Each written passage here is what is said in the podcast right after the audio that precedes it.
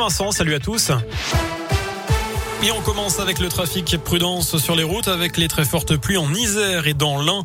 Le préfet du département rappelle justement que l'Ain est en vigilance orange pour des risques d'inondation jusqu'à 150 mm dans l'est du département. La pluie va continuer au moins jusqu'au milieu de la nuit. Ça pourrait entraîner des coupures de courant et des perturbations sur les trains. À la une, c'est un texte qui promet de faire débat la transformation du pass sanitaire en passe vaccinal validé en Conseil des ministres. Il est examiné cet après-midi par les députés en commission des lois. Dans son dernier avis rendu lundi, le Conseil d'État s'est montré prudent avec un risque de porter une atteinte particulièrement forte aux libertés. Le ministre de la Santé est actuellement auditionné par la Commission des lois de l'Assemblée nationale. L'occasion de donner le nombre de Français positifs au Covid sur les 24 dernières heures. 208 000, c'est un nouveau record.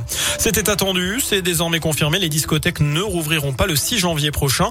Le ministre délégué au tourisme, Jean-Baptiste Lemoine, l'a annoncé ce matin. Les boîtes de nuit resteront porte close pour au moins trois semaines Et puis autre annonce du jour, elle concerne les universités.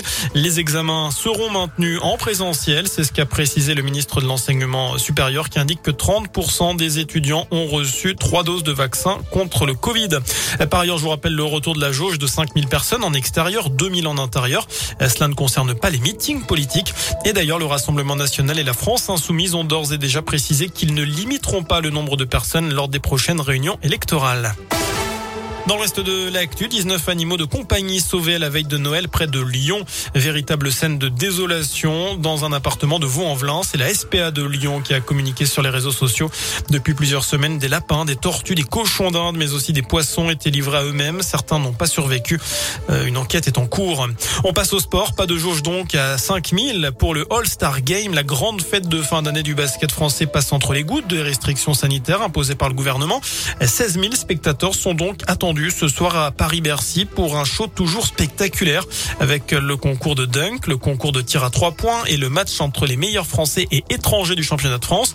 Notre région sera bien représentée sur le parquet avec le Villeurbanais Eli Okobo, le Rouennais Lauren Jackson ou encore le Bressan Axel Julien. Et la sélection monde sera coachée par l'entraîneur de Saint-Chamond Alain Tinet en duo avec le Manceau Elric Delors. Un beau coup de projecteur pour le club de la Loire qui joue en Pro B, la seconde division.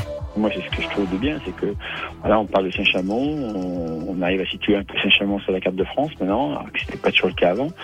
Donc c'est toujours des, des, bonnes choses et maintenant, on va continuer de grandir avec l'Arena qui va arriver. Donc euh, c'est une saison pour le moment qui, se passe bien. On, est premier en Pro on a une nouvelle salle qui arrive, euh, une sélection au, au Star Game, c'est bien c'est bien qu'on parle de nous euh, dans ce sens-là. Voilà, et le All-Star Game, c'est à partir de 19h un match à suivre, une rencontre à suivre en direct sur Bean Sport 1. Voilà pour l'essentiel de l'actu.